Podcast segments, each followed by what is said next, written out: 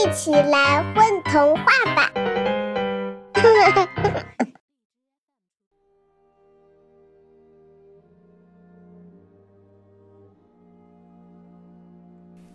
嗨，大家好，欢迎来到本期的混童话广播，我是故事主播大杨晶。那今天要为大家带来的故事《寻找红色袜子》，这是一个关于记忆的故事。我是说，这是一个关于寻找不见了的红色袜子的故事。早上的闹钟醒了，小易像往常一样揉揉眼睛，从被窝里爬出来，像往常一样脱掉睡衣，穿上最喜欢的红色上衣。像往常一样，左脚穿上最喜欢的红色袜子，右脚也……哎，我的红色袜子呢？小易看着手里的黄色袜子，愣了好一会儿。明明放在这里的，怎么不见了呢？墙上的时钟发出滴答滴答的声音，分钟正公正无私的走着。外面逐渐传来小狗的叫声，汽车引擎发动的声音，隔壁小弟弟的哭闹声。再过不久，幼儿园的车子马上要来接小朋友了。小易不禁担心起来：要是没有找到红色袜子，今天就赶不上去幼儿园的车子了；要是没有坐上去幼儿园的车子，今天就见不到幼儿园里的小朋友了；要是见不到幼儿园里的朋友们，就不能把昨天动画片里的结局告诉大家了。要是没有把结局告诉大家，他们一定会说我是骗子的。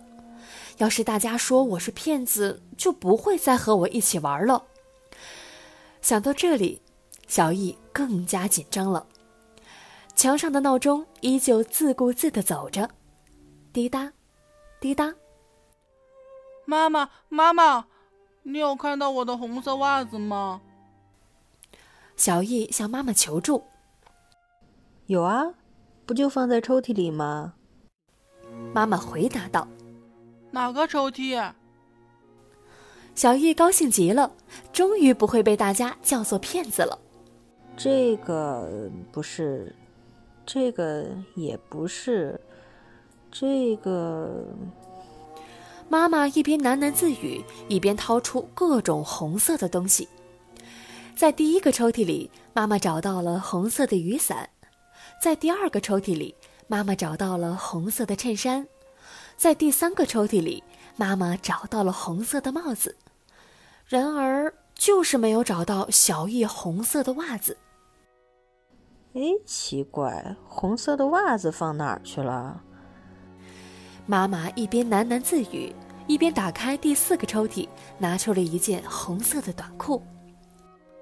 妈妈要记住的东西太多了，脑袋里估计已经塞满了。像叔叔说的，超负荷了。小易一边想着，一边去找在阳台上晒太阳的爷爷。爷爷，爷爷，你有看到我的红色袜子吗？啊，你说什么？爷爷大声回问道。红色的袜子。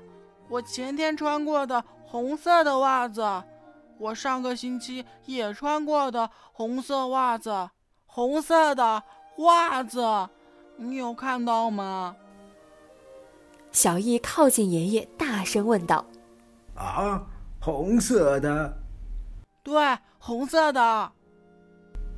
嗯，给你。”爷爷说着，将手里的杯子递给了小易。爷爷，这不是我的袜子，而且这也不是红色的呀。小易将手里的绿色杯子放回到爷爷手中，似乎是校车停在路口等红绿灯的声音。小易更加心急了，眼里不知何时也噙了泪水，要流不流的。爷爷的耳朵越来越不好，记忆也衰退了。小易一边想着，一边向餐厅走去。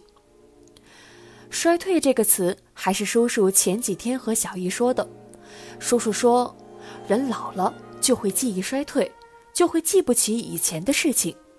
小易多想幼儿园的小朋友也记忆衰退，不要想起自己昨天说过要告诉他们动画片大结局的事情呀。叔叔，叔叔，在餐厅吃早饭的叔叔被小易的呼唤声吓得抖掉了手里的煎鸡蛋。叔叔，你有看到我的红色袜子吗？红色的袜子，前天穿过的，上个星期也穿过的，再找不到。我就赶不上校车了，赶不上校车，就见不到幼儿园的朋友们了，见不到朋友们就不能告诉他们昨天动画片的结局，不告诉他们结局，小易就会变成大骗子，以后大家都不跟小易玩了。小易将脑袋里装着的想法一股脑全说了出来。叔叔被听得糊里糊涂，手里的香肠什么时候掉了也不知道。小易，你要找袜子是吗？对。红色的袜子。对。就是你前天穿过的。对。啊，上周也穿过的。对。拿去吧。叔叔说着，给小易递来了一只袜子，黄色的。可是叔叔，小易刚想说。这个不是红色的呀，叔叔就抢先说了。小易是不想被别人说是骗子，对不对？对。只要跟幼儿园里的小伙伴说了动画片的结局，就不会被说是大骗子了，对不对？对。只要赶上了校车，就可以见到幼儿园里的小朋友，跟他们说结局了，对不对？对。快去吧，校车来接你了。校车刚刚好停在了小易家门口。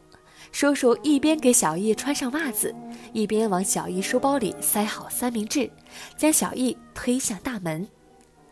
坐在校车上的小易大大的咬了一口三明治，一早上提起来的心终于可以放下来了。虽然红色的袜子没有找到，但是小易不会变成大骗子了。Hello，大家好，我是陈了个陈，这一次在故事中扮演的是。小易，大家好，我是吴宇森，在故事里扮演爷爷。大家好，我是严大侠，我是故事里小易的叔叔。大家好，我是张阳气，是故事里小易的妈妈。我是故事主播大杨晶。宝贝儿，你们在干嘛呀？嘘，我们在听。